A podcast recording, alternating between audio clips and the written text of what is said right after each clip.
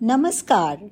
आज की कहानी का शीर्षक है, संत सूरदास और श्री कृष्ण सूरदास के पिता का नाम रामदास था व वह एक अच्छे गायक थे। बालक सूरदास बचपन से ही बहुत प्रतिभाशाली थे। पिता के साथ वे भी कृष्ण भजन गाने लगे। एक छोटे से बच्चे के मुख से इतने भाव भीने मधुर स्वर में भजन सुनकर गाँव के लोग मंत्रमुग्ध हो जाते।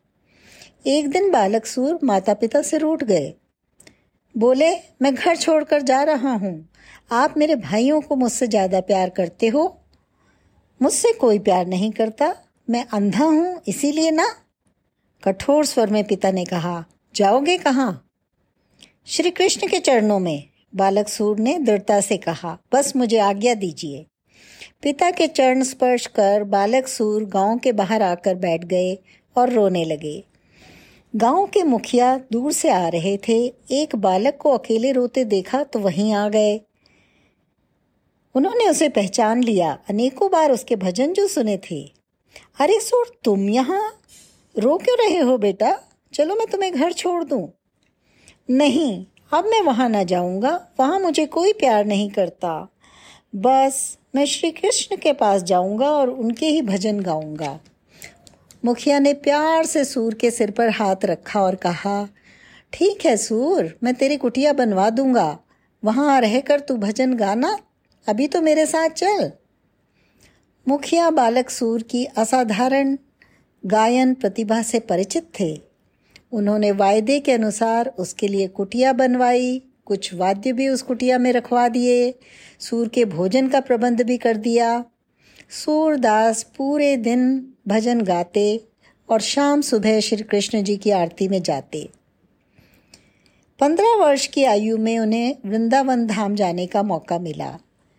वहाँ उन्होंने गुरु वल्लभ आचार्य से दीक्षा ली।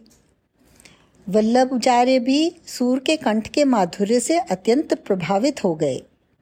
वे रोज शिष्य सूरदास को अपने साथ गोवर्धन पर्वत पर ले जाते, जहाँ वे भजन कीर्तन करते। एक दिन सूरदास अकेले जंगल में भटक गए और एक अंधे कुएँ में जाकर गिर गए।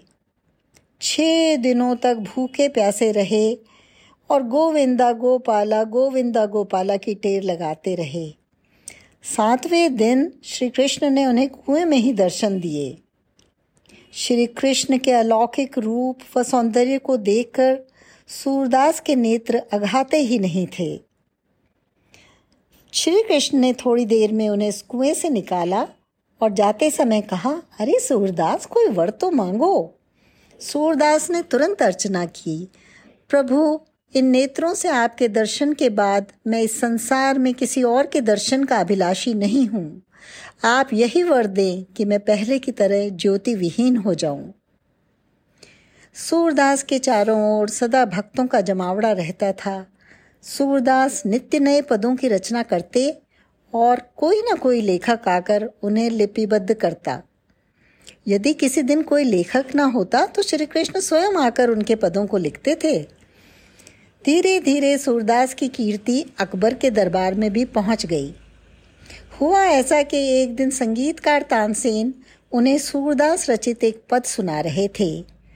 बादशाह अकबर भाव विभोर हो गए। उन्होंने कहा, तानसेन, यदि इतना महान गायक हिंदुस्तान में मौजूद है तो उन्हें यहाँ बुलाओ। मैं दरबार में सबके सामने उन्हें इनाम देना चाहता हूँ। तानसेन ने हाथ जोड़कर कहा, बादशाह, वे बहुत बड़े श्री कृष्ण भक्त संत हैं। उन्होंने व्रत लिया है कि वे ताउम्र मृथवा वृंदावन में ही रहेंगे। अकबर ने कहा तो ठीक है तानसेन मैं स्वयं जाकर उनके दर्शन करना चाहूँगा। अकबर मथुरा में जाकर संत सूरदास से मिले। सूरदास ने उन्हें अनेक कृष्ण भक्ति के पद सुनाए। उनके मधुर कंठ से कृष्ण भक्ति के पद सुनकर अकबर अत्यंत प्रभावित हुए। उन्होंने कहा, सूरदास, मेरा यशोगान करोगे? सूरदास ने अत्यंत दृढ़ता व विनम्रता से इनकार कर दिया। बोले, बादशाह, आप अन्यथा ना लें। मैं तो केवल श्री कृष्ण भक्ति के ही पदों की रचना करता हूँ और वही गाता हूँ। अकबर ने इस निर्भीक व अंधे कवि श्री सूरदास की दरबार में खूब सराहना की। धन्यवाद।